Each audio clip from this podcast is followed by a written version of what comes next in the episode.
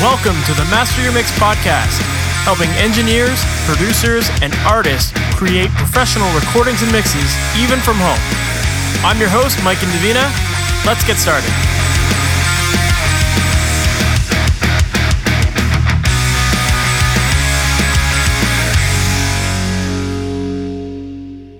Hey, it's Mike Indivina here, and thank you so much for joining me today on the podcast. Today's episode, we've got none other than Jamie King. Now, if you're not familiar with Jamie has done some amazing work in the prog metal genre. He's worked with bands like Between the Buried and Me, The Contortionist, and so many more. And inside of this interview, we get into some really cool conversation about his personal approach to working in the prog genre. Prog is a very different ballgame than working on most rock music or pop music, and it's often very complicated. There's a lot of musicality and technical parts and lots of layers, and Jamie has a really interesting approach to how he works on arrangements and getting tones, and inside of this episode, we get real deep into that, and he has some really cool perspective on how to approach working with these musicians and with the genre, and so that you can get the best sound. And we get into some really cool discussion about guitar tones. That's one of the things that I really love about Jamie's productions. He's got these amazing guitar tones. And inside of this episode, he gets real deep with discussing what his signal chain looks like when it comes to recording guitars and how he processes the sound. And he's got a really cool approach to getting the right tone for the right riff, which is pretty unique because a lot of people tend to talk about getting the right tone for the song, but Jamie's approach is for the riff. So it's really cool to get into that discussion and understand why he does this and what goes into the decision-making process for him. So inside of this episode, I know you're going to find a lot of great stuff, especially when it comes to recording guitars. So let's not waste any more time. Let's just jump right into the interview. Jamie, thank you for being on the Master Your Mix podcast. How you doing? Doing good, man. Thanks for having me. Awesome. For people who might not be familiar with your background, can you give us a little bit of story on how you got into this industry and ultimately where you are today? Well, I mean, of course, as many engineers, I started with music as, a performer. I decided I wanted to play drums at a young age and watching my dad and uncle play. And, I had bands doing thrash metal and progressive, metal and all throughout high school. And, I had started recording on a 4-track just to capture ideas and things of that nature. And I kind of noticed, I felt like I had a knack for getting decent sounds, even with a 4-track. We had like a PA mixer and some stuff for live sound, some outboard gear for live sound. And I would sit the band up through that and mic everything up and we'd record the whole band to 1 track. And it was funny because, I felt like the tones that I was getting like that was actually better than some of the professional demos that other bands in the local area were getting with real studios. And, I think it's mainly just because I understood, the types of sounds, the style, the style of music that we were doing in other local bands. I understood those sounds. And most of the, back then studio equipment was really expensive and, only the older, generations could afford that stuff. And they didn't understand, the emerging thrash metal and, the progressive metal styles of music of the time. And they didn't really even like this type of sounds that we wanted. So they wouldn't give them to us, And but I was able to get that with a 4-track. And I started with 4 tracks and eventually upgraded to some ADATs, I think around 1997, which are digital audio drives for those who might not know. But that was an upgrade in quality, obviously, from a 4-track cassette recorder. I could actually get, pretty professional sound that way. And, obviously the first BT Bam record was recorded on ADATs and, my band Swift's first records were recorded on ADATs and things of that nature or whatever. But that's kind of how I got started. It was kind of out of necessity, honestly. Like, we had with bands in high school, I had gone to, large format studios, even, started in some basement studios and local, smaller studios, but then, weren't getting the sound qualities that we were looking for. And, so we eventually, went to a $90 an hour large format studio, and spent like $15,000 on an EP and it still wasn't good. Still they didn't give us the tones we were going for. And it was like, at that point, this is, I guess, 1996, 97, I would decided it's like, well, I can't afford to spend more than this, unless the band gets signed, like it's not going to happen. So I guess I'm just going to have to figure this out myself. So I just decided instead of spending more money to record with people, I would just figure it out, you know, buy the gear and figure things out myself. And, you know, I recorded my band's first album. And then I guess the Between the Buried and Me guys heard that record when they were in prayer for cleansing. And, you know, and amongst other bands, a local band called Beloved, another great local, you know, Christian hardcore act. But yeah, they heard our recordings and they, you know, asked me to record them. And at that time I was working out in my parents' basement, you know, it's just a basement with concrete walls and tools hanging up and exposed insulation. And, the room actually strangely sounded good. It had odd angles and the insulation, you know, worked as diffusion and stuff of that nature. So that actually was, the recordings were actually quite decent. You know, I'm doing a lot of remixing right now of the old records and, you know, a lot of 20th anniversary plus type things going on. And, you know, I was surprised at how good the tones, actually, the raw tones were. You know, I didn't have the equipment and the knowledge to get the mixes and production the way I wanted. But, you know, the tones were actually solid, you know, with but really inexpensive budget gear. And, you know, that kind of all ties into the, you know, what's going on now, you know, with, you know, everybody can record at home. You know, as, in essence, that's what I was doing even back then. You know, it was one of the early guys that was actually using budget gear and recording everything out of my parents' home. And, I was able to actually turn that into a career of sorts. And, but yeah, that's how I got started. You know, obviously I saw the need to get into Pro Tools so I can do the production editing, things of that nature, get, you know, doing more advanced mixing and, stuff like that. And, you know, and here I am just 20 some years later, you know, I guess I've been doing this for a living since 2001. So, approaching 20 years, doing it for a living. That's amazing. Yeah. It's kind of, I feel like your story is very similar to a lot of people where it's, you know, that necessity feeling of, you know, we just spent so much money at this big studio and the results are still horrible. And there's a couple of things that I got out of what you just said where, you know, this kind of re-emphasizes that fact that like it's not about the gear that you're working with, right? Like, you know, you can have that $1 million facility and have a person who doesn't know how to drive the ship, and you know it still sounds like shit. Versus now, you can have all this great affordable gear and probably get much better results, right? Absolutely, yeah. I mean, you really don't need much at all anymore. You know, you get like you know an inexpensive interface. You know, I guess drums, acoustic drums, you know, is still kind of you know. I guess, you know, this is one of those things you can throw some money at it and it's going to sound more like you're accustomed to hearing, you know, if you do put some money at it, you know, the proper mics and some good preamps and things like that. But everything else, honestly, I mean, you know, you can almost do anything with an inexpensive preamp and a couple mics and a laptop, you know. Definitely. And, you know, obviously a lot of people sidestep the drum thing with programming drums. You know, I'm not a huge fan. I understand the convenience and, you know, the writing benefits from using program drums and things of that nature. But then, you know, now, I mean, if you're really good at the programming, you can get a very convincing sounding, you know, program drum sound. You know, they're real samples and things like that done with real gear and things. And so if you know what you're doing, you have good programs and good samples and that thing, you know, stuff of that nature, you can get a really just convincing and usable, you know, program drum sound, you know, and then just not have to, you know, pay to record real drums in a studio or set your own studio up to record real drums. For sure. And as a drummer, I imagine that you would, you know, you can identify those little nuances that, you know, the singers or the guitar players can't necessarily pick out in the program drums, right? Exactly. Yeah. It drives me insane. Yeah. I mean, and, you know, like I said, you know, there's some people doing a good job with it, but I can, you know, it's just something about the hi-hats and the rides and things. You know, it's, and a lot of times people program, they're not necessarily drummers or they don't end up programming them drummerly. You know, it's like, okay, that's five things being hit at one time. That's physically impossible. And, you know, and they just somehow it slips through and, you know, stuff like that, you know, but you know, my main gripe about it is, you know, if you're going to use program drums, just go ahead and use electronic sounds and, you know, different sounds and stuff. Like, don't try to make it sound like a real kit, you know?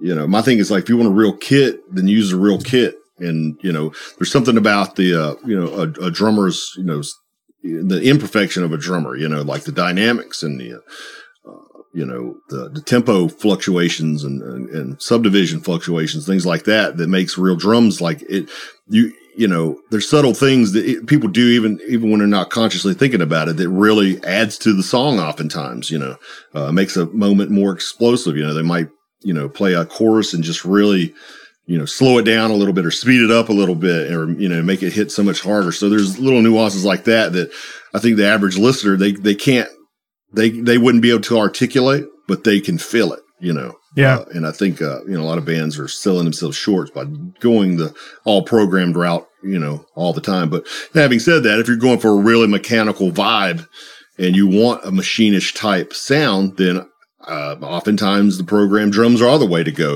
obviously you can get a precision that you can't accomplish with a real drummer. So I guess it just depends on the aesthetic, and the desired overall production value you're going for in your stuff.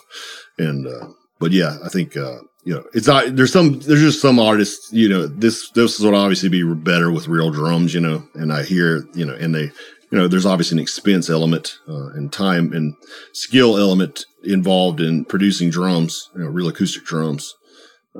But I guess that's what we're here for. Hopefully we can steer people in the right direction, and there's resources out there so you can learn this, these skills and things like that. And, use your drums to, program drums to write and come up with the ideas and stuff and, demo and things of that nature. But, for your real record, either get in with a studio that has the setup and, hire you a session guy or, find a guy who will do it. There's tons of amazing drummers out there. You just got to call on them, Yeah, definitely.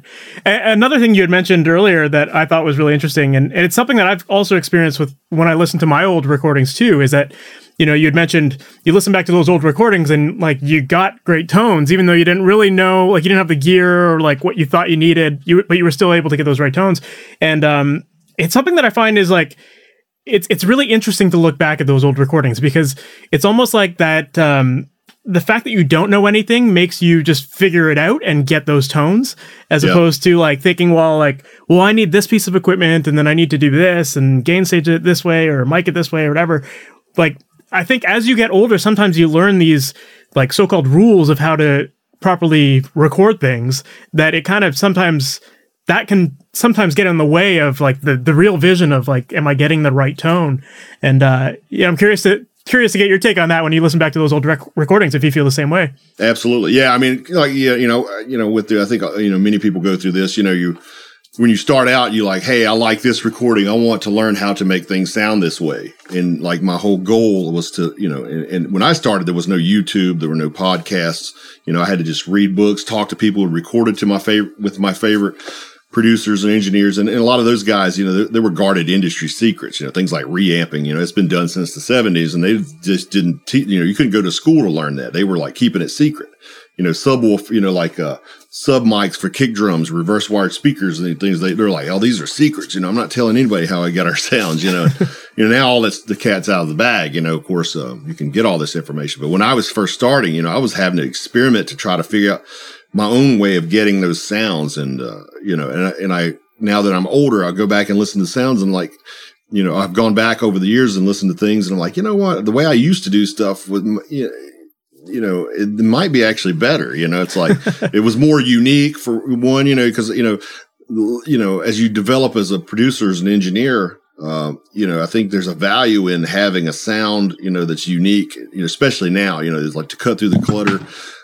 You have, your Kempers and all your drum programs and your plugins and things. So it's really easy for everything to start sounding the same in metal and rock and stuff like that. You could literally have the exact tone that this band used and stuff of that nature. Back then it was, with mic and a real amp and all the different amps and, with tubes and their variations of, where they are in the burn cycle and things of that nature all affected the sound. And, there's almost, inherent just by default, you're going to get something kind of different and unique just because you didn't know what everybody else was doing. You weren't using the exact same gear that everybody else was using, there was this.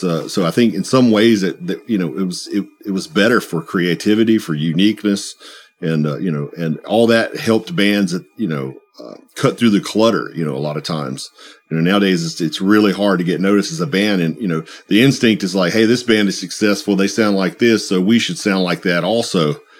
I think on the surface that seems like a logical conclusion to draw, but in the end, what true success, that might help at first, get attention from that band's fans. But if you want true success, ultimately you have to be an exclusive product, and, you know, how you record, the tones you use and all that stuff.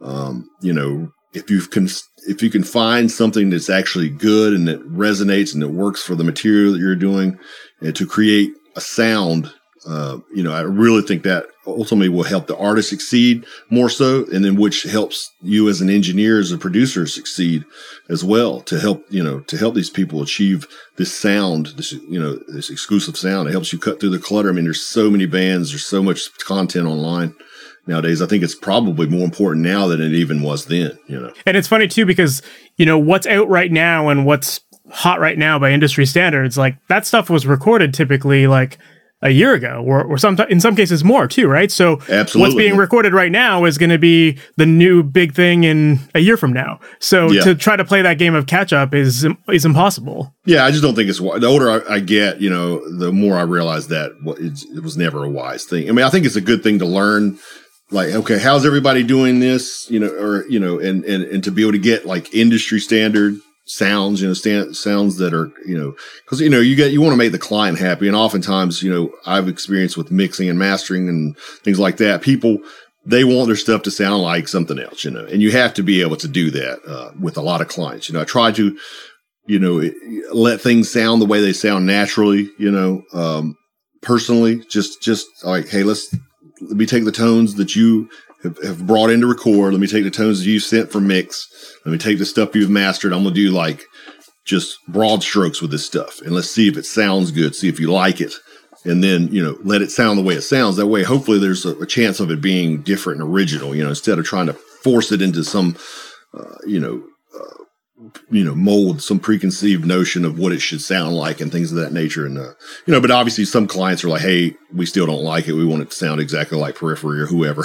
And luckily nowadays it's virtually possible. You know, you can grab the Denali, get good sounds, and you can get the, you know, the Axe Effects or the plug-in, you know, the amp that he used, whatever, you know, it's pretty, you know, if the guys can play like the guys in Periphery, which is probably not the case, but if they can, you know, then you can get a pretty close sound. And, you know, to make a living, you know, as a producer or whatever, that's important. But I would say to those at home, you know, trying to craft something, I would say just, you know, don't worry about that too much, you know, like, you know, just from experience and wisdom and watching other bands and, you know, the bands that I've worked with that are successful have a unique, you know, sound. You hear 30 seconds of them and you know who they are by their vocal tone, by their guitar riff choices, by the amp tones, by the drum sounds, overall production, things like that. And I think I'm pretty sure that's part of why they are as successful as they are. And so, you know, I'd say just spend more time on the art, you know, not this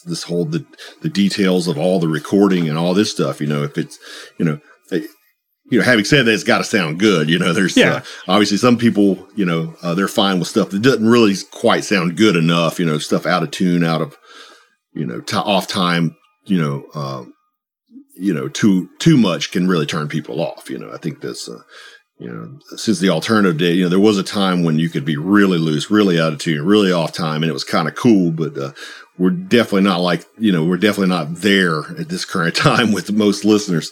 And, you know, and rock and metal specifically has a hard enough time, you know, with, you know, appealing to the masses as it is. So there's a certain production value that needs to be there.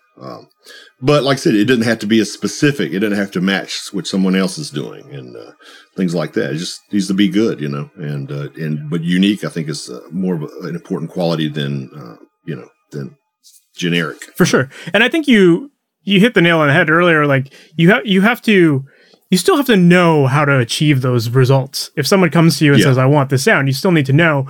And, you know, whether you think that is the ultimate sound the band should have, like, that's just another tool that you now know how to do, right? And, like, you can implement it and, you know, integrate it however you see fit to make it work for the style of music you're working on. You know, it's funny, like, when you think about, like, I think a lot of rock music is kind of derived from pop music in a way, and pop production, like, you know, the tightness and like the samples and all that kind of stuff, like that was stuff that was being used forever ago. And it took a while. Like, the rock guys wanted to be the edgy guys and do something a little different. And then, like, all of a sudden, you know, you got a guy like Bob Rock or whoever who's like adding samples to his mixes. And everyone's like, whoa, like, what is that? Like, how do we get that? right. And like now the metal world, the rock world, like everything's super tight. It's sampled, it's tuned. It's like, you know, it's very interesting. Yeah. I mean, it works for different, you know, like, you know, I think the sweet spot is somewhere in between, you know. I think, you know, like, you know, I think there's a point where in the past things have gone too far, you know, and I found myself, you know, I've got some OCD tendencies, and, you know, early on I found myself, you know, quantizing too much, tuning too much, you know. I was really like, you know, because I just, you know, the OCD makes me want to make everything as perfect as it can be, you know, technically. And then, you know, I realized pretty soon in, I'm like, this isn't the way to go. You know, this is actually taken away from the music. When you step back and come back and listen to the music later, and you're like, this is really sterile sound. And a lot of, you know, old schoolers from my generation, you know, we have this, we feel like, you know, a lot of the new bands, they're technically better as far as players and all this stuff, but why is the music not better? You know, why is this like, it doesn't resonate or stick with us more? You know, even though it sounds better, it's like the old stuff doesn't really sound that good. It just, something was more impactful about it. You know, maybe it was because we were younger then, that could very well possibly be a big component of that. But I think a lot of it, you know, is like I said, it's just, they strip the life out of it, strip the humanity away from it. And it's like, and even though they're instruments, you know, there's still a performance element, more so of a performance element in the old stuff than there is in the modern stuff. But, you know, like I said, you could start, you could do things that don't necessarily, you completely take the performance element out. Like you just mentioned, you can blend samples. You can do some, production things that kind of, you know, give that the bigger sound, the wow factor, the more, you know, more articulation, things of that nature, without completely stripping of its humanity. I mean, there's an art form in there, you know. Absolutely. And it's, you know, some people have it naturally, that notion of what, you know, how much of a processed sound you should use. And some people, you know, go overboard with that. And, they have artists that may never achieve success because there's, you know, it doesn't resonate with people for whatever reason. Absolutely. But yeah, like I said, it kind of takes experimentation, and it's different. Like I said, it's different for different genres, different specific. It depends on the aesthetic you're going for. And, so the super raw sound works for some artists, and the super produced sound works for some artists, you know. And it just it depends on which, if you're working at home on your own stuff and recording other people, you know, it's just finding the sounds and the production values that work for what you're going. So then you do a lot of production roles as well. Like, as a producer, how involved do you like to get in making those decisions on behalf of the band? Well, it varies. It depends on the client, what they want. You know, oftentimes, you know, most of the stuff I do is in the progressive realm these days.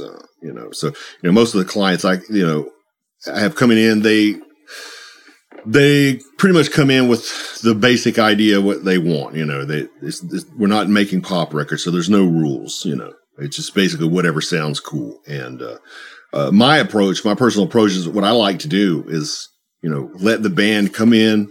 You know, if I'm recording the band or if I'm mixing the band, I just, like I mentioned earlier, just take what they have, their ideas, try to incorporate everything. Let them try all that out first and see how it sounds. You know, when I was younger, I was guilty of like jumping to conclusions about whether a part's good or not, or a tone is good or not.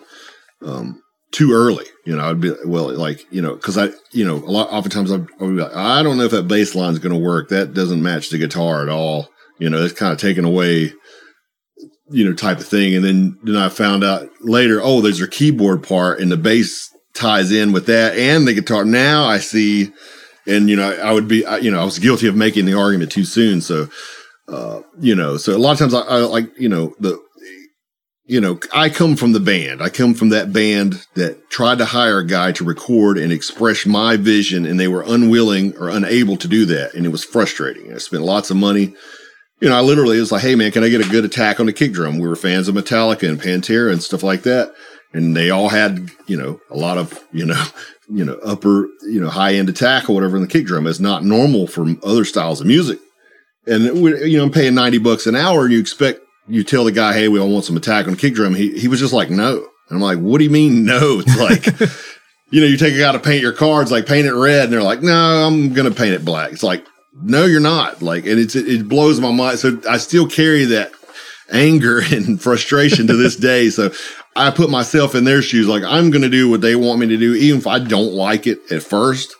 And then I will put, you know, I'll give my opinion if it's not working. Luckily, with the tools we have with Pro Tools and all the DAW recording situations, a lot of stuff is very reversible, very changeable. It can be, obviously, time consuming and, disheartening at times to have to change things, Yeah. But it's very possible. Back in the day, what you recorded is what you got, and, without having to re-record everything. But nowadays, like I said, you can record, make sure you record the direct guitar so you can reamp, change the guitar tone later. If what the client wanted is not, working, I could be like, hey, can we try a different guitar sound? It feels like it has too much gain or, it just, or drum sounds and things of that nature. You can sample blend or swap out drum samples and, or EQ totally different. Like, I try to mic in such a way where we can, do more ambient type drum sound with room mics, or we can do more in your face dry drum sound. And, so there's a lot of flexibility. You can make these production decisions on the back end.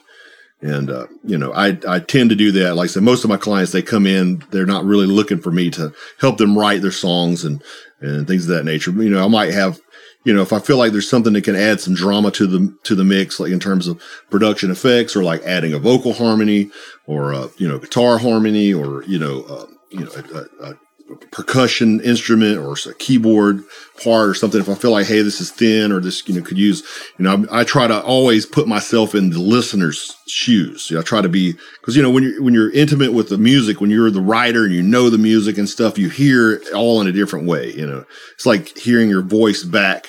When you hear your voice in your head, it's different than when you record it and you hear it back. You're like, I sound like that, I honestly believe music's largely the same way. It's like, when you write it, even if you record it, it's like everything sounds different than you really sound. And I try to be that, try to put myself in the potential fans' mindset and try to hear it like they hear it. I'm not listening to the sweep. I'm not listening to the double bass or the crazy, thing that the band thinks is so cool. The average listener's not going to even know that that's difficult to play or that's technically cool or whatever. They're going to listen to the overall. Does it have a good beat? Does it have a catchy melody? Can I relate to the lyrics? These things, and all that stuff has even a place and role in progressive styles of music and extreme styles of music as well. It's like, if somebody wants to listen to aggressive stuff, it probably should be pretty aggressive, so you don't want to come across weak. And, there's a lot of different aspects of music like that. So that's where my producer role is to try to, help the band steer them into a direction that for success for the public and, and also while expressing wholly their intent as well, It's basically maximize everything about what they're trying to do. Yeah, like I was curious about that too, because, you work with a lot of prog metal bands, and that genre is known for being full of lots of technical, instrumental elements and, people like showing off their talents a lot. And one of the challenges that a lot of producers face is finding that balance of serving the song versus serving the artist and their need to showcase their skills. So How do you strike that balance and determine when something's being overplayed versus serving the song? Well, like I said, honestly, I'm more a fan of the overplayed stuff, because I know the people are listening to this, they're guitar players, they're drummers and stuff. I think honestly, it's a misstep if you're doing progressive styles of music and you're like not shredding. In my opinion, you're like, it's like, what market are you going for? Like, who's going to be listening to this? The guy, it's like if Dream Theater was like, hey, let's put out a record and we're not going to do any guitar solos. People would be like, what? Let's all play power chords. Yeah, exactly. I think most people would be fine if they just didn't have any singing vocals. They would probably be as big, if not bigger. I think, a lot of people get annoyed by the singing vocals, Dream Theater fans. But like I said, it's one of those things. So, and, the BT Bam guys and some of the other guys I've worked with will tell you the same thing. I really push the extreme stuff. I'm like, man, let's go crazy. Let's make this as interesting as possible, not chaotic, not in terms of like, there are some artists who they do too many layers and just too much stuff. And you can't really, even as someone who has a decent working knowledge of theory and stuff, like if you can't really process what's going on you know, relatively easily, I think you're going to be limiting yourself even in to the progressive market. You can have moments like that, moments of chaos, but there's some artists who try to, their whole thing is chaos all the time. And it's like, I try to reason with those people and like point out like, hey, you might have too many layers and whatever, but like, let's take these crazy moments and let's, take a few of the layers out and let the coolest part shine more, like in a commercial. If I was producing a commercial band, I'd be like, you don't need these sweeping arpeggio solo for 2 minutes in the middle of the song. This is the average person who is going to listen to this does not care. Let's do just a good melody and cut the length and to 4 bars, whatever, 8 bars.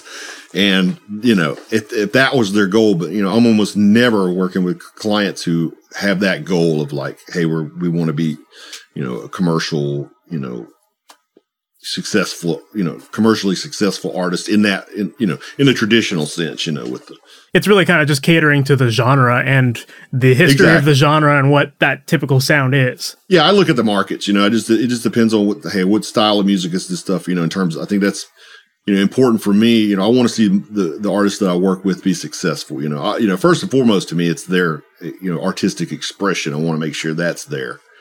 And then beyond that, especially when there's a label involved, I want to make sure that what the product they end up with is something is going to have maximum potential to, to appeal to the demographic that their music appeals to. And, and not, and, like I said, I mean, like, obviously, like I said, for instance, like a Metallica or something, I love Metallica, I grew up with Metallica, like I said, in retrospect, I love Black Album. But when it came out, it was like infuriating. Hey, these guys sold out. Bob Rock got with them. It's like, dude, you need a strong structure. You need to simplify. You need to, the prog metal, thrash metal kid in me was like, what are you doing? This is, they got lucky in that Bob Rock was right for the label. He steered them into a more marketable. He took the metal sound and distilled it down to something that was digestible for the average player. A lot of people are like, oh, Lars can't play. He just plays simple beats and blah, blah, blah. That's why they're the biggest metal band in the world.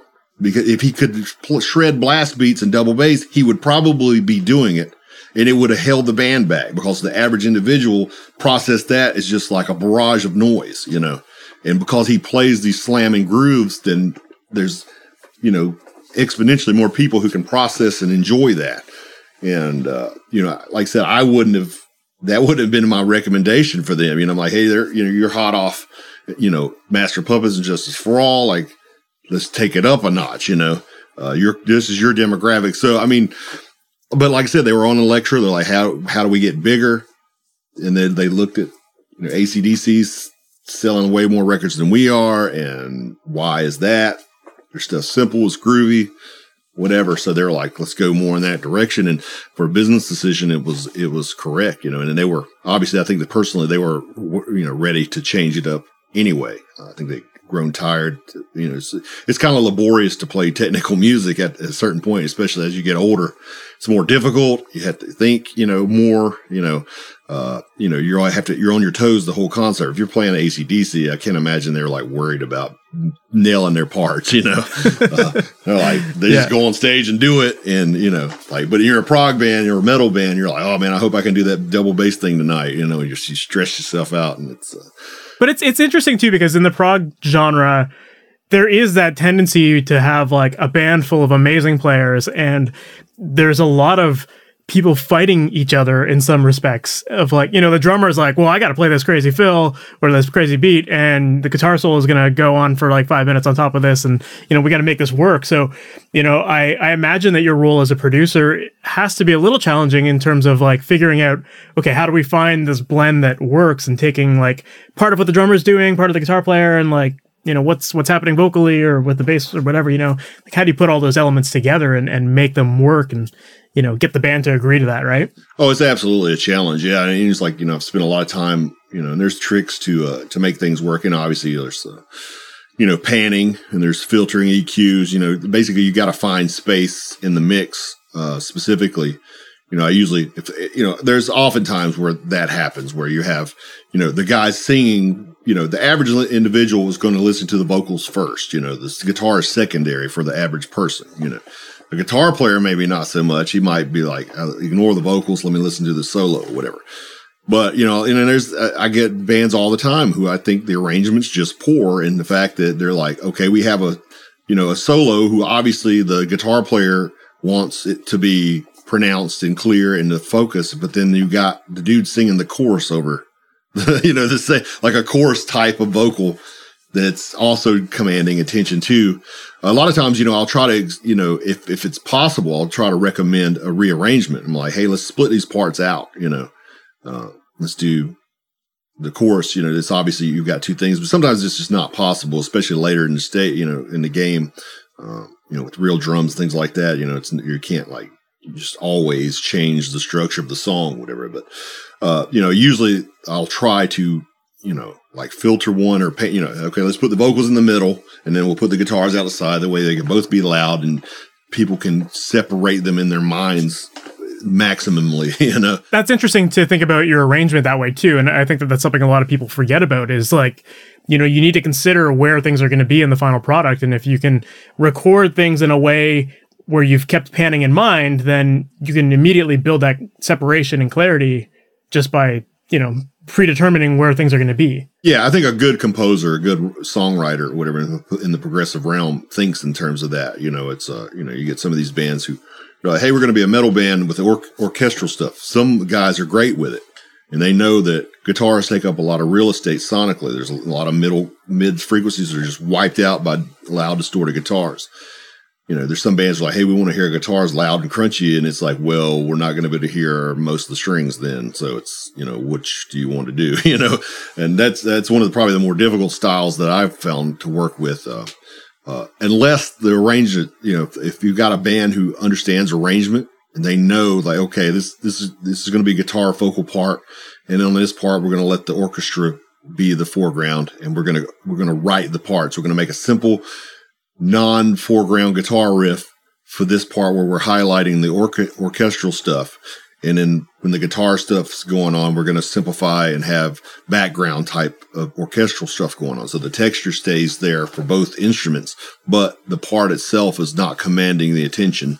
And that allows you to mix and it sounds fine. But yeah, you got, you know, there's a lot of, you know, particularly younger bands or whatever. A lot of times I'll get stuff for mix. I'm like, I don't know how I'm going to mix this. This is, I always try to make it work, but you know, there's a band right now that I'm working with, a fantastic band from New York.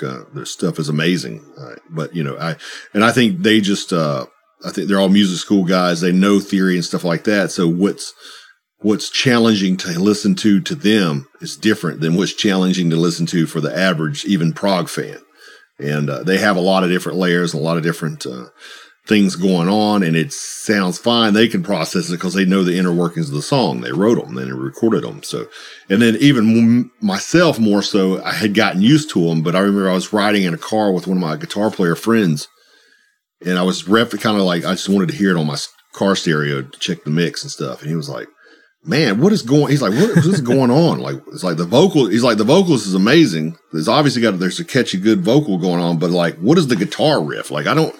He's like, he was like, obviously upset by the fact that it sounded cluttered. You know, he's like, he didn't understand. And that dawned on me. I was like, I need to mention this to the guys. They might want to try to strip some stuff out.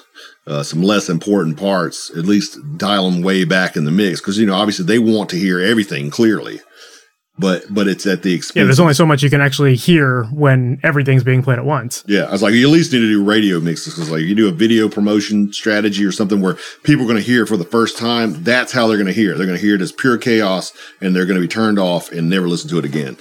You know, maybe on the record, you can have the more challenging one where, you know, if you've got the fan already and they're, you know, then they can hear your original vision, but you could do maybe two versions, you know, there's options of that like that. You know, they've done radio versions forever. You know, there's been, you know, songs are like, oh, we want the song to be 6 minutes. I'm like, okay, we need to trim it down to a 3-minute song for the radio because normal people and the radio guys, normal people don't want to hear a 6-minute long song and the radio guys don't want to play that long of a song. So we have to do that. But then the artist is like, this is my vision of the song.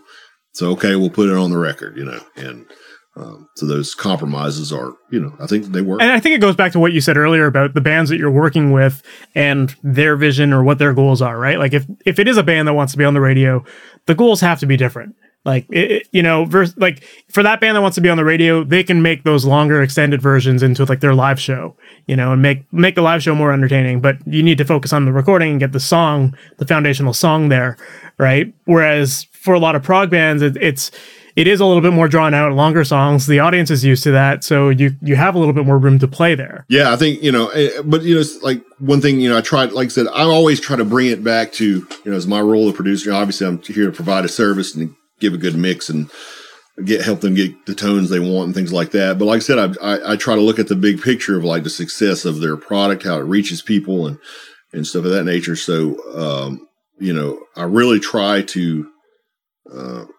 take their art. You know, like I said, I wish what somebody would do with some of my favorite bands. I'm like, man, I want to see the band get bigger. I wish somebody would be like, you know, do your crazy stuff, make it as crazy as possible, but let's do a marketable single, you know. Like people wonder how, you know, Dream Theater is one of the biggest progressive metal bands of all time, and they're like, how did they get so big and blah blah blah. You know, there's bands who are technically, there's musicians who are probably as good, if not better, players than they are. But Dream Theater had Pull Me Under. They had a single, you know, at one time, and they had major label push behind it. Rush, they were a huge, you know, progressive band. They had some radio singles, you know. Tool.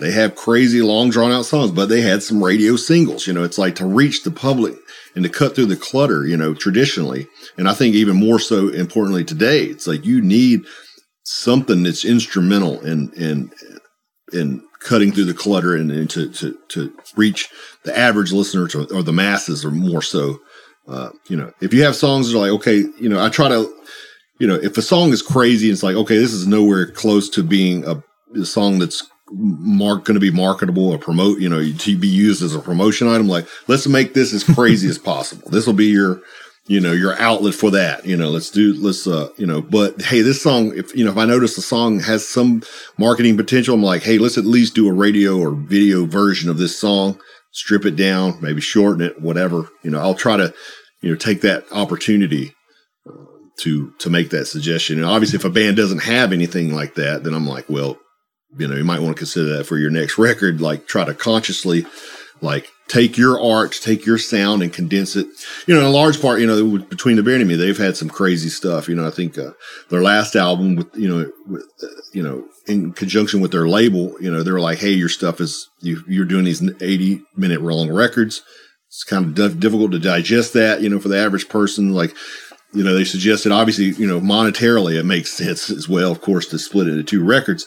But they're like, let's split it into two records. You'll have two digestible products or whatever. You can market it more easy. You can tour it, you know, to do it, to perform it. They've been doing a lot of like perform the whole album type things just to play the record. You're playing for 80 straight minutes, you know. In the last tour cycle, they could split it up so they could do the whole album and play some of their hits, you know, the bigger, more popular songs.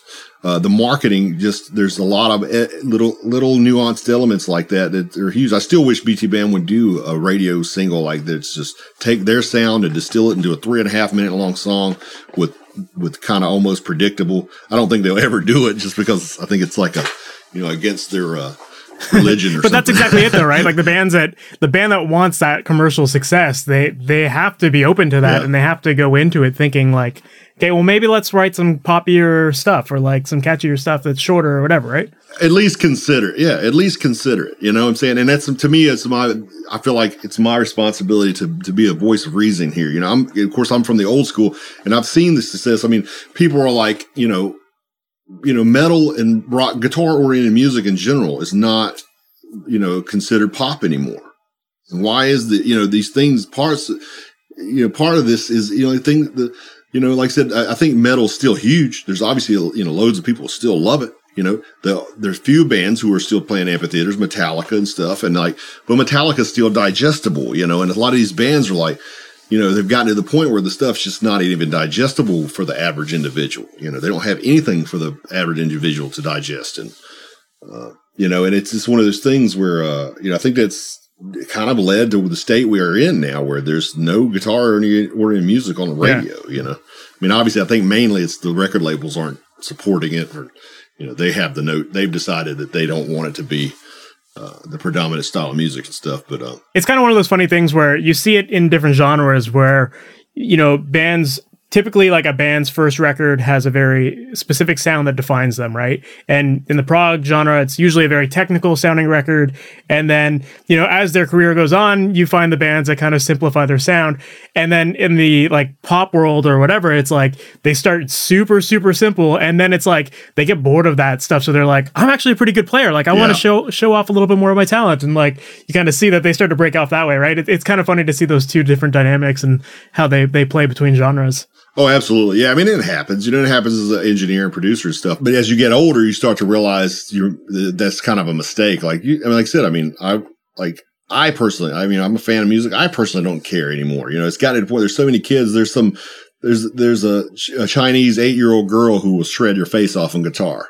It's like, at this point, it's like, what is the point in like trying to sweep arpeggios and do all this crazy, difficult stuff? Like, does anybody really care anymore? Like, especially, you know, there's probably somebody better than you out there. To me, it's more important what you come up with, the creative aspect of it, and you know, and how it feels, how it makes somebody feel, and things like that. I think that's more valuable, certainly to the average listener, but even to the musician, even just to the prog fan of like myself. You know, I like progressive stuff, but it has to be good too. You know, it can't just be crazy. You know, and I think, you know, when you're younger, you think you're impressing people and you want to impress people and get those accolades and stuff. But once you get older, you don't value that as much anymore. And you realize that, hey man, this is, you know, it's like with BT Bam, you know, it's Paul, he's like, dude, what I like about guitar, I realize are just the riffs. I just want to riff. I just want to play some riffs, you know?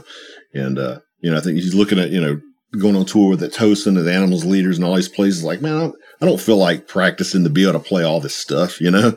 It's like, you probably could, but it's going to take, you know, hours and hours and hours of your life to be able to do that. And nobody ultimately cares. You know, it's like, you know, a few people, but the masses would still rather just hear a good song or feel a good song that resonates with them, you know, whether it be the groove and melody or the combination. So in your opinion, then, like, what makes a great song? That's a really hard one. You know what I'm saying? I mean, obviously, I still think, you know, the most powerful, the most successful songs, it hinges on a good, catchy melody.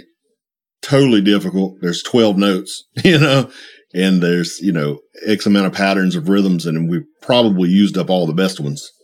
So that's really difficult. Like I said, a good groove, good, you know, a good vibe, you know, overall, you know, the sonic aesthetic of it, a good vibe. Obviously, I personally never cared about, I don't care what people are talking about, you know, like, you know, there's a few songs I'm like, oh, I kind of relate to that, but I personally don't. But I know the average individual, loads of people will love a song because they relate to the songwriter's content, the lyrical content. They value the lyrical content over the melody, over the song itself. To me, that's crazy because I don't listen to music that way. I listen for the music, not poetry. But I think that's also because you are a musician. So your natural tendency is to think about the technical musicianship versus the average listener who doesn't know how to play anything. They're like, oh, I can relate to those lyrics, you know? Exactly. Yeah. I mean, I think it's just how I was, you know, because I remember as a kid, you know, you don't know what people were talking about. You know, it's like, I want to fight for my right to party. When I was a kid, you know, it's like, you know, I didn't resonate with those lyrics, but the song was cool. You know, it's that catchy Beastie Boys thing. You know, even from my childhood, you know, it's like I think I just mainly latched onto the groove and to the melody, you know, more than anything. But like I said, as a producer, I've grown and realized that lyrics are super important. You know, it's like lyrical content and stuff like that could really help. You know, it can make or break what you're talking about. If you get overly political or religious or not, you know, like it can completely open or close doors, you know, in terms of success. So, I mean, what makes a good song to me is the, you know, good grooves, good melodies, and, you know, some amazing performances are important to me. Average person probably don't really care about the amazing performance aspect, you know, in terms of actually, you know, how the music's executed, as much as I would. But, But yeah, I mean, I think, you know, a little bit of everything. I mean, there's a little bit of magic, honestly, I believe, you know, you're like, there's lots of songs that are singles. Like, how did that become a single at that time? That is just crazy to me. Like that, you know, I think back in Megadeth, you know, in the Rust in Peace record, like they were playing it in like amphitheaters and there were like 20,000 people coming to see them to play that. Like that's, I mean, that's my jam, you know, that's awesome to me. But like how did normal people like they had 4 guitar solos in one song, like, and Dave's voice is irritating to most, you know. I like it, but you know, it's like, it's, you know, but at certain points, like, you know, Hangar 18 was a huge song. It's just bizarre, you know, when you think about things like that. And, you know, so it's a really hard thing to pin down, but like, I would say, like I said, catchy is definitely, you know, it has to be catchy, you know. I think that's all the songs that have lasted forever. You know, something about it. You're singing along to it. You're whatever, you know, it's like, it's got something about it that you want to hear it again, you know. And I think that, you know, most people call it a hook or whatever. And that applies even, you know, whether it's classical music, like the classical music that we, you know, there's tons and tons and tons of classical music, but you know, you have, you know, your Bach and Mozart and your few, you know, your big names who've written a few pieces that just really stick with you. You hear it and it's like, that is amazing. And that is memorable.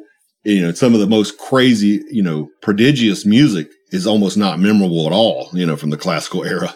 You know, you can't listen to it and be like, and hear it again, you know, 2 days later and be like, I don't know if I've heard this before. I think I have, you know, but it's amazing from a musical standpoint, but that still doesn't mean it's good, you know?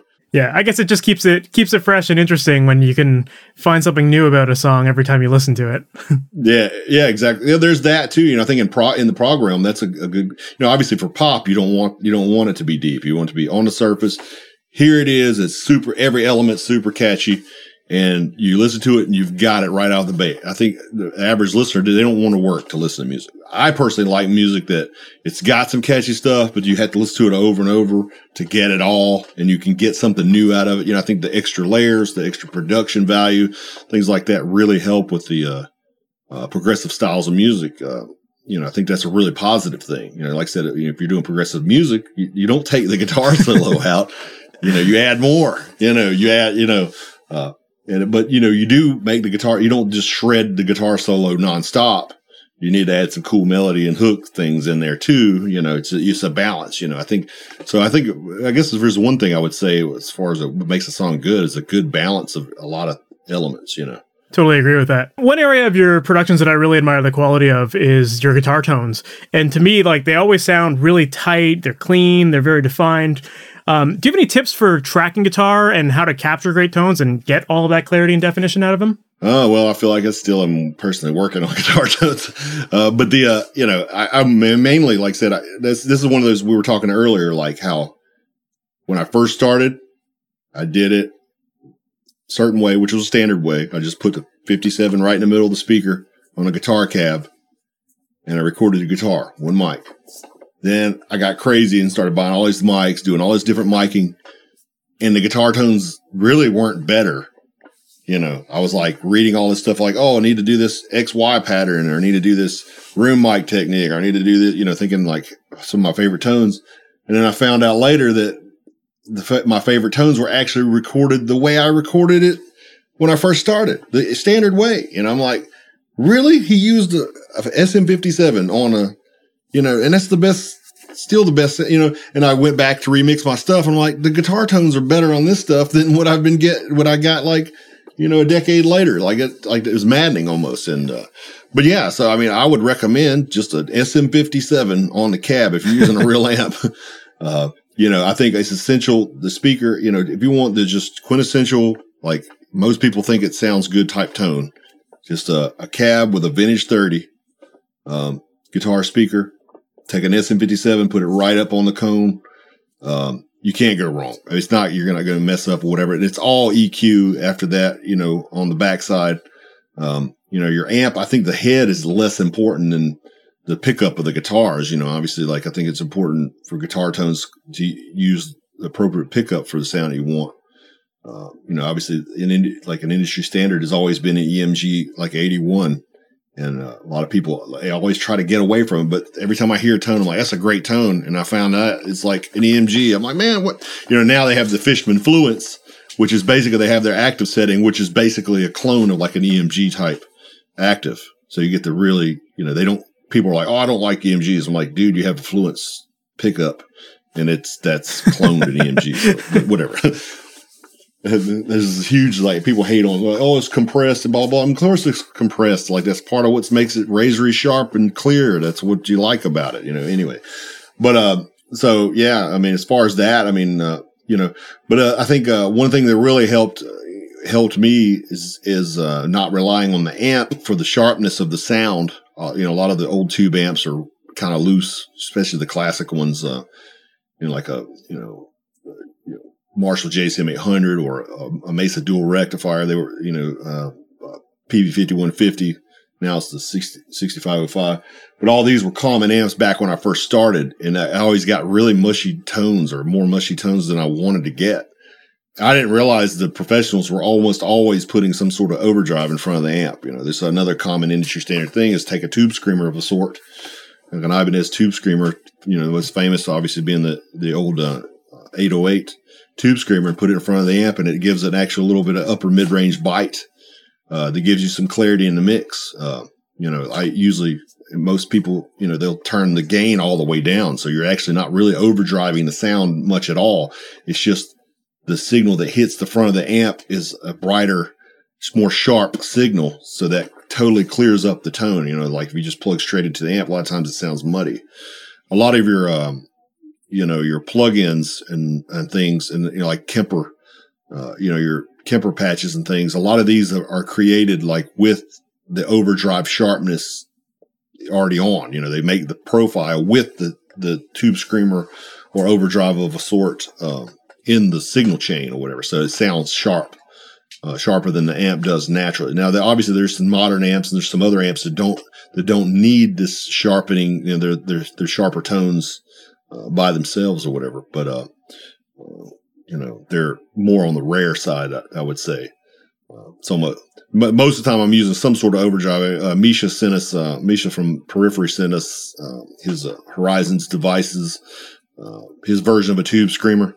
I think it's called the Precision Drive, and that thing's amazing. I've been using it almost exclusively, you know, and it does exactly what it says. It gives it, has a unique feature that you can control the attack of the part. So if you want a kind of a sharp rhythmic sound, you just twist of a knob and it sounds sharper. If you want a fat, you twist the knob and it sounds fat. And you can kind of, you know, I literally, when I'm doing tracking guitars myself, I literally, each tone gets slightly different gain structure, as you would say, or tightness, sharpness, relative to what's being played and the need for it in the mix. You know, I usually try to set the gain. Hey, is there room for more gain on this part? Let me turn the gain up. Hey, does it need to be, it's got a lot of notes in it. Can we turn it? You know, it's not something you can do live. You can't sit there and ride your gain and sharpen and for each riff. You know, there's no tech that's going to be able to do that. But it's an idealization for a record, because I'm thinking in terms of producer. I know, especially with this progressive music, there's going to be layers. You know, we're not just bass, guitar, drums like AC/DC or whatever. You can set your tone and forget it. This is going to have keyboards. This is going to have vocals. This, you know, stack. So I have consciously try to realize, like, I need the most transparent tone for each riff and each part, you know. And if I, you know. Yeah, it can't be high gain all the time. No. Yeah. I mean, it's like, you know, you really, you know, you want to maximize the clarity for each part, you know, and, you know, and a lot of times, and at first, especially for me, you know, a lot of times I don't know the music before the client comes in at all. Sometimes people send a demo, but I don't have time to sit and study every aspect of every demo people send. A lot of times they change stuff anyway, so it's kind of a waste of time. But it's all an educated guess at first. Luckily, like I said, with modern days, most people are when they're tracking real amps or amp emulators even, they'll track a DI signal as well from the guitar and the bass. I always recommend that if you use if you're using a Kemper and Axe FX amp emulation or, you know, replication, or if you're using a real amp, always use a DI and split the signal and record the direct signal from the guitar. Because if you make the wrong educated guess, like you say, hey, this tone is going to sound great. Once you get everything in there, then you might realize, man, it's still too much gain or not enough gain even. It sounds weak now. I made a bad decision. So luckily, if you track a DI signal from the guitar, you can always change the amp, you know, the tone, or even the amp. Sometimes different amps You know, like a Mesa is kind of fuzzy and thick. You know, sometimes that tone is great for certain riffs, but then not so great for others. Like the band Cryptodira that I'm working with right now, we ended up, you know, we tracked with a 5150, my Voodoo modded 5150. Everything sounded great, but then some riffs sounded thin. So we reamped everything with a Voodoo modded rectifier, an old school rack mount rectifier. Both of these amps used to belong to Dusty from BT Band, by the way. But so we reamped with everything, and then some of those tones were great, but then the other riffs, it sounded better on the 5150. So we ended up using totally different amps for different riffs. You know, they were EQ matched, so you know you don't perceive them as being different amps. You know, but the gain structure, you know, like I said, the Mesa had that thick fuzzy sound, which with those sonic characteristics suited these certain riffs better. And the 5150 had this edgy clarity, you know, the more aggressive, attacky sound, but it wasn't as thick, you know, or saturated. So, you know, you just kind of utilize the natural qualities of the amp per part, you know.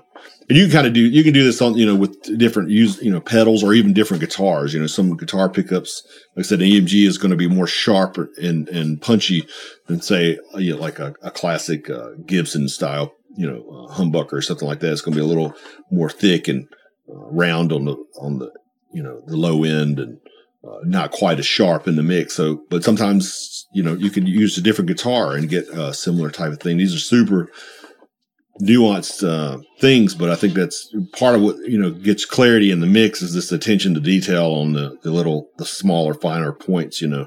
It's interesting to hear you talk about using the pedals. That's a technique that I've definitely heard a lot of people using. It sounds like you're kind of using the pickups and the, like, tube screamer, for example, as like a transient shaper. Absolutely. Going into the amp. So you had mentioned not cranking the gain on the tube screamer, and you know, a lot of people think, well, it's an overdrive, so I should be, you know, slamming it with some more gain. But in that case, it's really the tone's coming, or the shape is coming from the tone control on those pedals. Yeah, right? It's just something to do with that chip. You know, I guess the 4558 chip and the most famous ones, the TI. You know, it's just something to do with the circuitry. If you turn it, you can have the volume all the way down, set the volume at unity, and have the tone at 12 o'clock. If you just turn it on, there's a upper mid range boost. There's a sharpening effect to the tone, just by default. In that, you know, obviously with the, you know, with Misha's pedal, it doesn't have as much of an uprange, you know, like flat. But it does it a little bit, but it's not quite as extreme as the tube screamer. So that one you can actually boost on the tone and things like that, and it has that, you know, that transient shaping process or whatever. A lot of your, like, Axe effects, you can go in and actually change, you know, your transient stuff. But yeah, a lot of it has to do with that. You know, it's it's more of more transient, you know, design work as opposed to you know, really working with distortions and things of that nature. That's you know. And do you find that technique is better suited for, like, arpeggiated music, or does it still apply, in your opinion, to, like, you know, held out chords and, you know, more strumming based stuff as well? Yeah, I mean, like I said, it's just all you know, it's riff by riff. I mean, it's not even like certain types of certain types of music or anything like that. You know, obviously, like, you know, if most of your riffs are aggressive and thrashy and stuff, you know, EMG is going to be perfect for that. A tube screamer is going to be perfect for that. And it's probably going to work for most of your riffs. But as soon as they go into a different type of riff with, like, some full strummed chords, all of a sudden that EMG is maybe smearing some notes together. It might be better to unplug that guitar, get a guitar that has some more note separation, maybe even use a single coil, roll the gain back, you know. Maybe not use the tube screamer. If it's the single coil with tube screamer, is extra bright, you know. You know, little things like that. It's, you know, all that, you know, experimentation over the years. You know, I kind of know what's going to work in my mixes, you know, just by, I'm like, okay, for this riff, we might need to, you know, hey, can you change your pickup position? Let's split the coil for this. You know, the Contortionists, I work with those guys, and they're really big on, you know, using split coil stuff. A lot of their stuff, a lot of people ask me, like, hey, we want to sound like that. And it's like, they don't realize they're not using the humbucker hardly, like, whole songs. You know, it's like, dude, that's, you know, it's a split coil. They tap the coil in their guitars, and it gives it, you know, helps all, they do a lot of arpeggiate, a lot of chorded type stuff that you want every note to come through. And, you know, that's, I think the use of the single coil is essential for that. If we used the humbucker for all the parts, you wouldn't hear the notes would just blend, smear together, which, like I said, for the thrashy metal stuff, sometimes that's kind of what you want. You know, you want that barrage of sound, you know, punchy type of sound or whatever. So it's just exploiting the natural qualities of different pickups. Like I said, I honestly believe, you know, the amp can affect the sounds, you know, the instance that we used for Cryptodira, you know, the amp can be a big thing, but first and foremost, I usually go for the pickups use, the guitar use, the pickup use, and, you know, the overdrive use. Like I use I use Keeley modified tube screamer. It had the, what's called the baked mod, you know, he actually came out with a multi-pedal that has, his Keeley tube screamer, this Keeley modified tube screamer, and with a couple of the Keeley overdrives, and you can get a myriad of just different types of saturations and dry overdrive, and how you're pushing the front of the amp. And you know, these type situations also work with your emulators, with your Kemper and Axe Effects, and your plugins as well. You know, how you hit the front end of the plugin, you can get a myriad of different tones even with one plugin. You know, like I said, to me, I find that the actual especially with EQ matching, the actual amp used is way less important than the pickups and the overdrive and how you hit the front end of the amp and things like that. You know, I think the speaker is more important than the amp. If you use, you know, some speakers, like I said, I mean, just the way they break up or the way they're voiced and things like that, you know, they're going to create not as much work. They're going to create work, or, you know, make things more easily. You know, I think that, like I said, for me, I use a warehouse guitar speakers has a their version of a vintage 30, like the old British vintage 30s to me sound better, less brittle and harsh than the new Chinese made ones. I don't know if they're doing something different, or the materials or workmanship or what, but they sound better. They sound more pleasing to the ear, things like that. And, you know, they're used, especially when they're older, they start mellowing out on the top end, getting more smooth. So what Warehouse Guitar Speakers has done is they've cloned an old Brit worn in speaker, and you could buy one new, and it's really inexpensive. And I found that made a huge difference in my tones and stuff, you know, just by switching out the speaker. You know, it's a lot more clarity. Get that, the voicing of a classic old vintage 30 without muddiness, and just it was insane, the difference, you know, more of a difference than swapping out an amp, you know, it's crazy. So going back to what you said earlier about kind of constantly changing the tone of the guitar sound as you're going through the different riffs, do you track in a way, like, are you just recording riff by riff? Is that your approach there? Or normally, 'cause I know some people have different opinions of, like, sometimes people just play through the whole song. For prog, it's obviously a lot harder to do that, but yeah, if somebody comes in like, hey, we're a rock and roll band, you know, I've done a few rock and roll bands, and you know, a few just straight up thrash bands, stuff like that, where it's like obviously desired, the consistent just tone works for almost all the riffs, and you know, consistency is a desired aspect of it, you know. For those styles of bands, yeah, just like, hey, let's just rock. A lot of times I'll have the artists, you know, because I want to try to get a performance vibe personally. If they're down for performance sounding record, if they don't want, like, if they come in and like, hey, we want as pristine, precise, clean as possible, then I'm okay, we're tracking it riff by riff. And whoever in the band plays it better, that's who's going to play the part and double it, because we're going to get the best intonation, we're going to get the best tone matching, all this stuff, you know, if you want the absolute best. But if somebody's like, hey, we want a more kind of organic, how we sound live type sound, then I'm okay, let's just play, you know, and then we'll come back.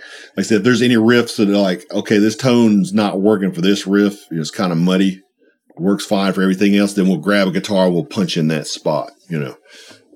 That's normally how I would do it, you know. It's like, let's see how it sounds with your sound. Let's capture your sound, put it, record it, and then listen back. And then if there's anything that needs to be touched up. You know, there's some tricks I do in the computer as well to make things work that without them actually retracking anything. Like as I mentioned earlier, filtering.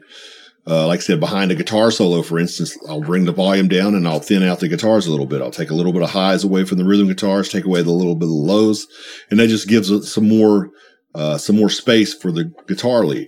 You know, of course, a lot of times for guitar leads, you know, I'll use, you know, a different overdrive, a different guitar, a different amp, you know, something, you know, if you've got, for clarity, it's important. I mean, you can't layer the same exact tone over and over and over and expect there to be, you know, note separation or part separation things. You know, at a certain point, there's going to be a brick wall of common frequencies and saturations and things like that. So just by changing the overdrive or changing the pickup, you know, or, you know, sometimes even going as far as changing the amp or, you know, speaker, you can get clarity and separation and not have to do anything. You know, it just gives you, you know, a bigger, wider sound, gives you more depth in terms of the part separation, stuff of that nature. That's very cool.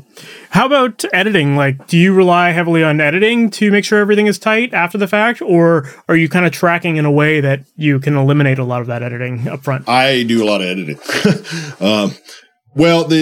I found that, like I said, it depends. Like I said, there again, if it depends on what the client wants. If the client comes in, they're like, "Hey, we want this to be as pristine, perfect as possible." You know, if they come in, they're like, "Hey, we want to sound like, I don't know, Periphery." Somebody who's like really, you're pretty, you know, gridded out. Things are even subdivisions. You know, very mechanical.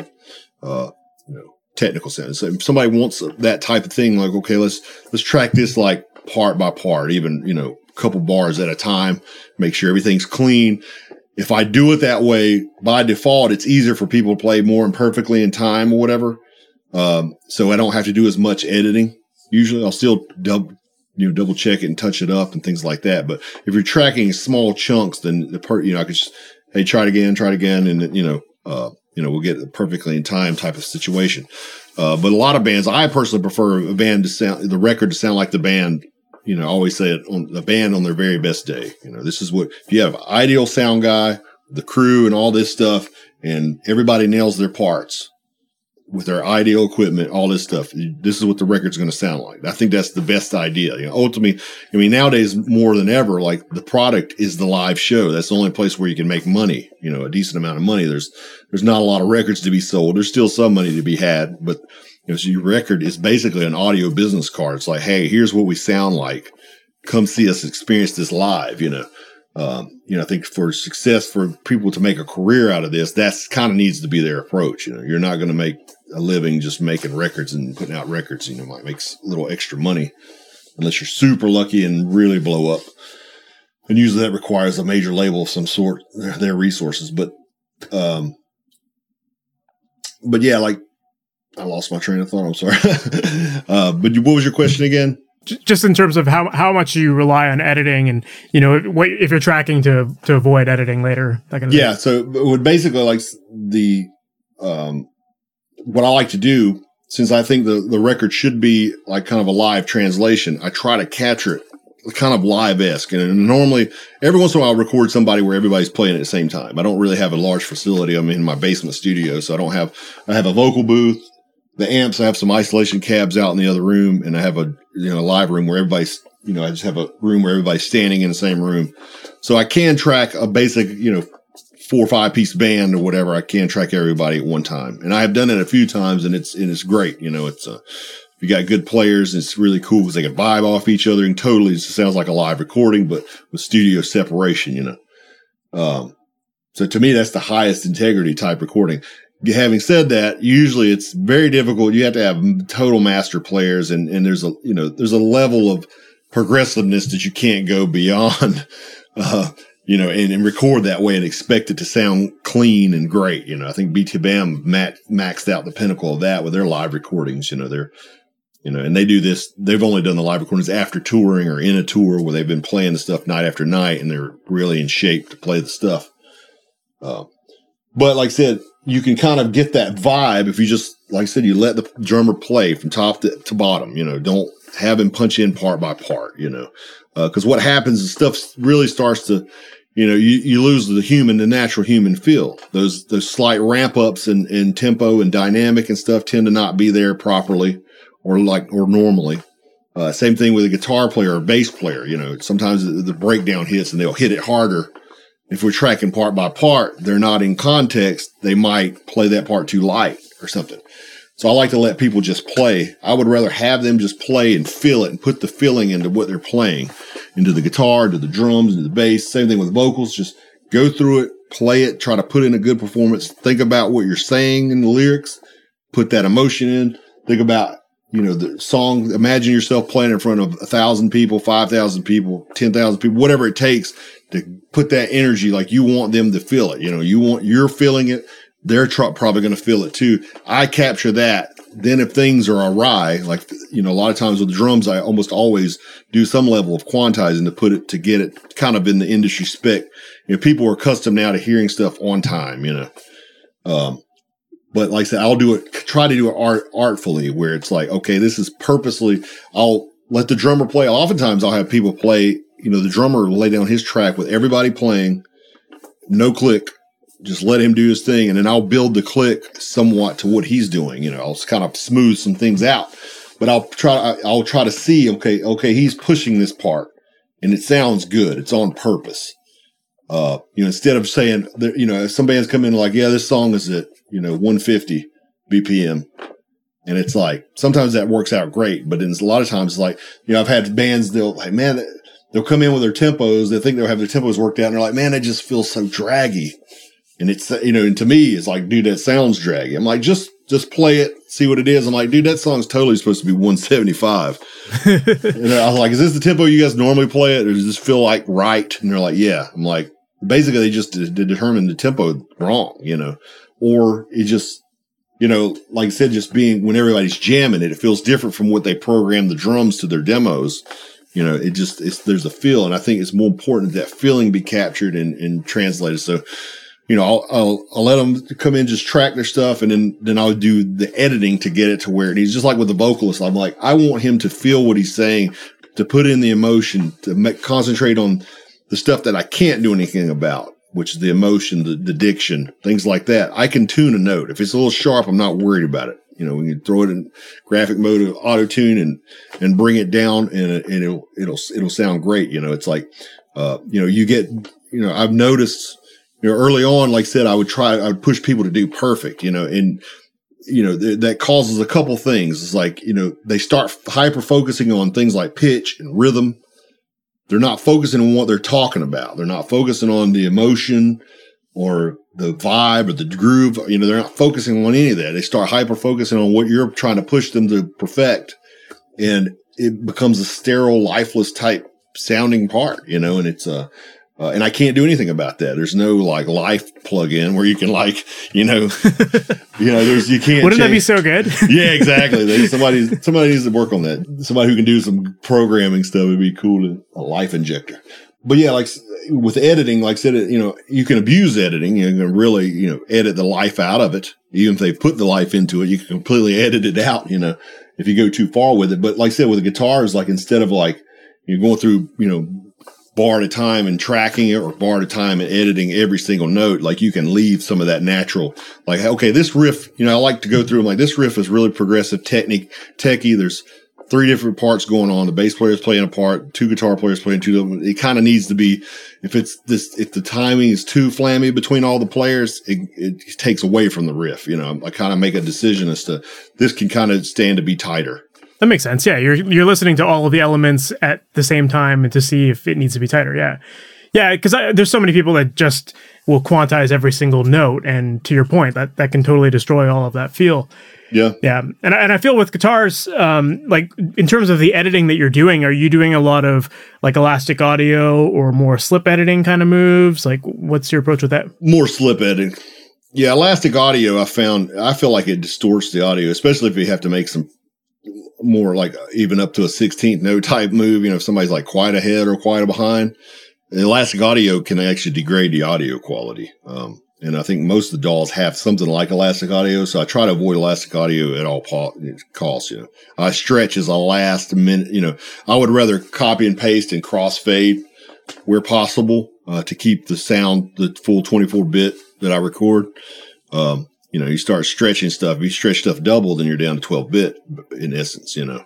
I don't know exactly how that all works, but I'm pretty sure that's kind of how it works. So I'd rather not stretch it if at all possible. So normally I'll go to copy and paste before I would do extreme stretching or whatever.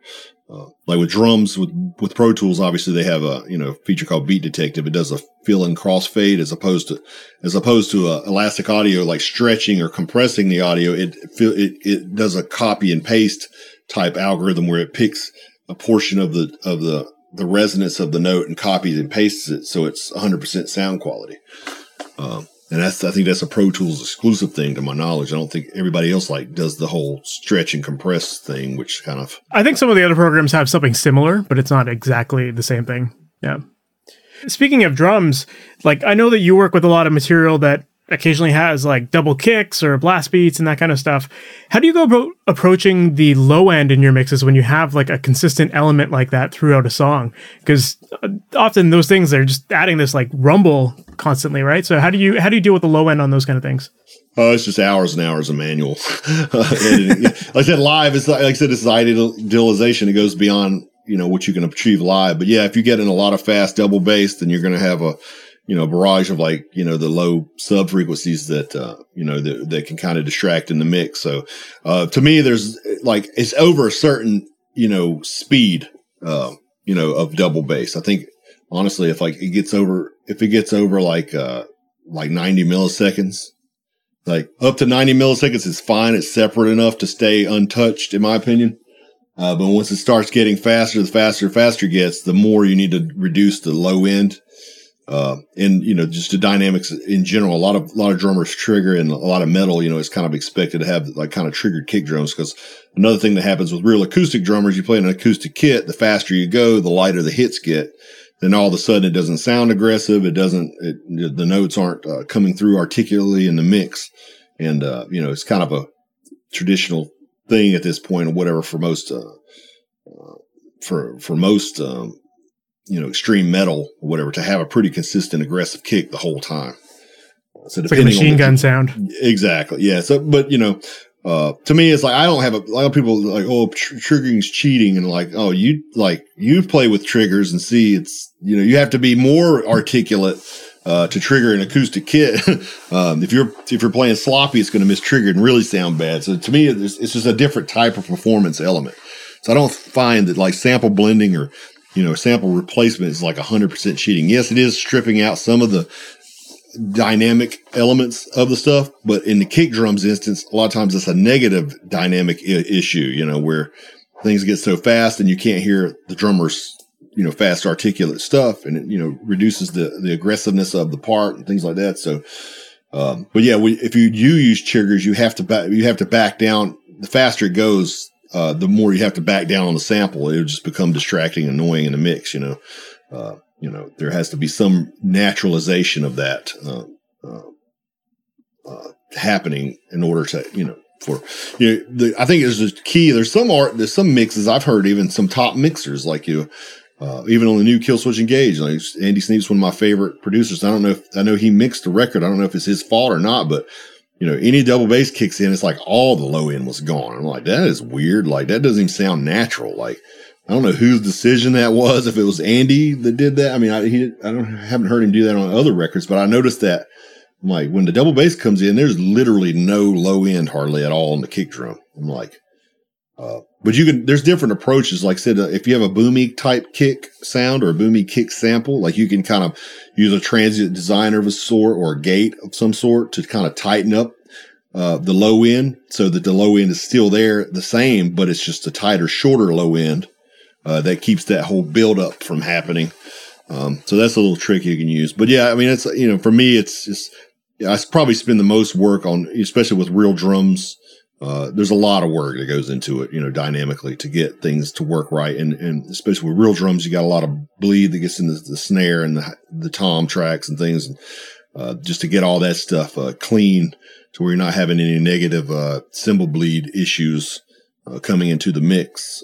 There's a lot of manual work that goes into that as well. It's the more dynamic the stuff is, the more difficult and more time consuming. It's just part by part, just like I said, with the kick drums, just turn them down. Even if a guy does a little triplet, I'll turn those down just to feed the OCD thing. I know there's a buildup of low end. I want to keep it smooth. No, that makes sense, though. And it kind of ties into what you had mentioned a little while ago about how you'll use automation with your guitar tracks as well to let another instrument kind of stick out in the forefront. So, yeah, that makes sense that you would, why not use it on the kick drums as well and carve out that space so that everything else still keeps its low end. Absolutely. Right? Yeah. Yep. Yeah. And it's just finding that low end balance of like when you've cut too far. Yeah. Right. Yeah. It's just, it is tough. I mean, like a lot of these things, I'll get everything in the mix or the ballpark and I'll just like, is anything a problem? And I'll deal with it. You know, a lot of, cause I think some people go too far and too deep into the detail stuff. You know, they do things that are unnecessary, in terms of quantizing, in terms of tuning, in terms of a lot of stuff or whatever, they'll go too far with stuff. You know, they're just automatically like, hey, I do this, this, and this always. And, you know, I used to do that and do all this stuff. And then now that when I get files, like I try to work up a mix. And even when I record bands, I kind of mix as I go, try to get things in the ballpark, see what tones are working. Like that way, if like this tone's probably not going to work, let's go ahead and hit this now. And, it really helps see, you know, to hear everything, how it's going to be, really helps you make informed decisions on, you know, EQ moves, level moves, tone moves, help you make decisions as to what's best for the project, you know. For sure. You have to learn from that trial and error. Yeah. I'm a fan of simplicity. To me, the simpler, the better. Like I said, I'll get people record stuff and I'll get the files. I'm like, dude, there's 6 kick drum tracks. Like, why? Like, you know, it's like, I'll put the 2 normal ones in. And if it sounds good, I leave it alone. There's like, you know, it's like, you know, I'll maybe bring the others up just to see if it does something. But if it's like, you know, some people just go too crazy. They'll all these layers of guitars, all these, you know, like we recorded the vocals for 4 mics. I'm like, just pick cool. I'm going to mute 3 of them. Yeah, exactly. Pick the one that sounds the best. And I think a lot of people want to give me options, but a lot of times it's like you're making things take longer than they need to take. Either it sounds good or it doesn't. If you just make that executive decision. If it doesn't sound good, try something else. You know, if it sounds good, then roll. You know, it's like it's just it's not. You know, this, I think some people think you have to have the ultimate sound for everything. And it's like, there's never an ultimate sound. You know what I'm saying? Like, even if you think you're like, all right, I've worked tirelessly to get this ultimate guitar sound. Mark my words. You go back and listen to that in 5 years. You're like, that sounds terrible. Like guitar tones that I used to think were amazing. I've gone back and listened to, like, I used to love Pantera's guitar tone. I listen to it now. I'm like, it totally works for what they did, but I'm like, this is a harsh, like shrill, it hurts my ears, you know, like, but when I was a kid, that was like, that's what we wanted. My band's like, we wanted that sound. And now it's a completely undesirable sound for most people. Most people want a big guitar sound. It was just so different for its time. So it stood out. Yeah. Like, so we could have, you know, it was amazing for its time, but that's my point is that a lot of people think they want this ultimate sound and they'll spend so much. You know, even, you know, bands I work with, they want this certain sound. You know, they're like, they won't just let it sound the way it sounds. They're like, dude, the way it sounds great. It sounds good. They're like, no, we want this certain thing. And we'll spend all this time and all this. And, you know, there's bands who have, missed deadlines on records and delayed, you know, for months. And even, you know, I've worked on tweaked mixes for like over a year before the client's finally like, fine. I'm like, dude, this record sounded fine 9 months ago. And it's like the average listener is not going to notice any of these changes that we've made, you know, and people recording at home. I think that's an important thing. Don't get so it's like, I can't move forward with working on this song till the snare drum sounds like this. And it's like, dude, it doesn't, I mean, it's important. Stuff needs to sound good, but it's not, you know, if the song is good, it's not going to matter if your snare drum is even pretty bad sounding, you know? Yeah. It's like that saying, what is it? Songs are never finished. They're always abandoned or something like that. Exactly. Yeah. Get it. And to me, I've learned to live, you know, it fights against the OCD because I always, you know, I used to have a specific vision. And when I was a kid, I went through that. I understand the artists, you know, they have something in their head and they want it to be that. But as the older I've gotten, the more I realize that's not as important. And the reality of it is that vision you had that you think is amazing, you will realize that maybe it was as amazing as you thought it was. Or sometimes you realize like, hey, this was actually a lot of artists, you know, they write a record and they're like, they think their new album's better, but really their old album's better. And they don't realize it until 10 years later. They're like, dude, our earlier stuff, you know, it's like Metallica, like their earlier stuff was just, I'm sorry, it's just better, you know, to pretty much everybody. You know, Master Puppets was, you know, I'm sure that every new album they wrote, they were like, this Reload album's amazing, you know. But it's like, you know, it probably is to some people, but the majority of people are like, dude, Master Puppets is way better, you know. It's like, but the thing, the fact of the matter is your opinions will change. Like I said, I mean, so, you know, it's kind of like, just get it to where it's like, hey, this is good. I'm stoked. And let's, you know, I've had some clients, you know, they'll mess with stuff so much where we got so far away from the original sounds and original goal and vision that it's actually worse. It would, you know, like, I'm like, dude, it was better before, you know, everything we've done to change the sounds has stripped the life out of it. Just because you heard a new band and you like their tones now, and you were stoked on somebody else when you recorded the record 3 months ago, you know, now you're going in a totally different direction. We didn't track it with that in mind. You know, all, you know, it's like, that's, it just creates problems. That's what, you know, from being in this so long and being, you know, as old as I am now, whatever, you know, I've seen that it's just, it's good to just get it rocking and just move forward, you know, just as long as it doesn't sound bad, you know, just as long as it's off-putting. There's never going to be that ultimate sound, like ultimate vocal tone or whatever. Like you're I'm not saying you're absolutely wasting time. It's a good to experiment and try to get better tones, of course, or whatever. But it's never going to be perfect. And you know, all those people that chase guitar tones and that kind of stuff, it's like, if there was one perfect guitar tone, we would all have it. We wouldn't have different amps. And when you listen to every recording, it's always a different tone. Like, there's always a difference. And so you're just going to find what works for you and what works for the song in the moment and enjoy it. Yeah. If anything, focus on the experimentation, focus on finding unique sounds, finding unique vibes, things of that nature. Don't focus on this one exact sound that's in your head. Like, just find it, you know, find something, you know, and maybe, cause usually what's in your head is something you've heard before and you will hunt it for yourself, you know, and that's just, it's just not going to get you anywhere. I think in the long run, you know, it's like, you know, a lot of, if you sound exactly like your three favorite bands or whatever, it's like their fans might kind of be like, that's cool. But a lot of their fans would be like, oh, they're ripping these guys off. And that's not good either, you know? So, you know, it's a, you know, you might get a few of the people who are like looking for more of what their favorite bands are. And you might get a few of those guys. But I mean, ultimately, like, you know, like Slayer doesn't sound like Pantera and Metallica and, you know, all the old school bands, they all had similar qualities. They all had punchy, aggressive metal sound, but they all had a different enough sound. You hear their guitar tone, you're like, that's Slayer. You hear the drum sound, you're like, that's Pantera. You hear, you know, whatever. To me, I think that's what made these bands stand out and what made them all the amphitheater-sized bands they were, you know.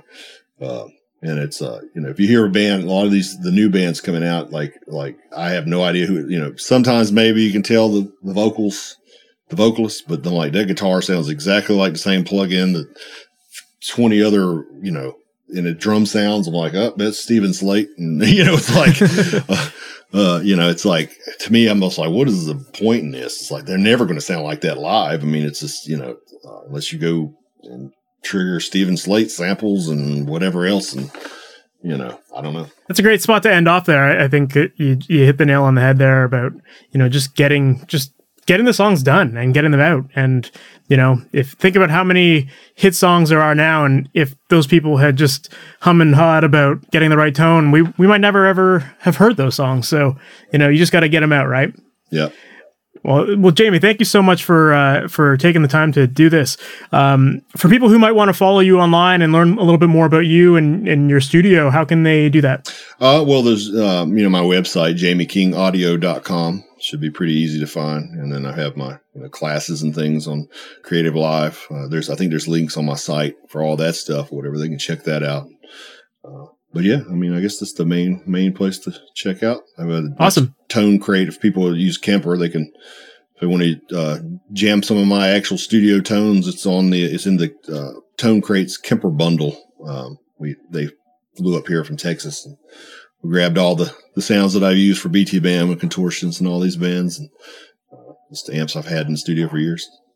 Very cool. And lastly, any cool projects that you're currently working on right now that are going to be released sometime soon that you're excited to talk about?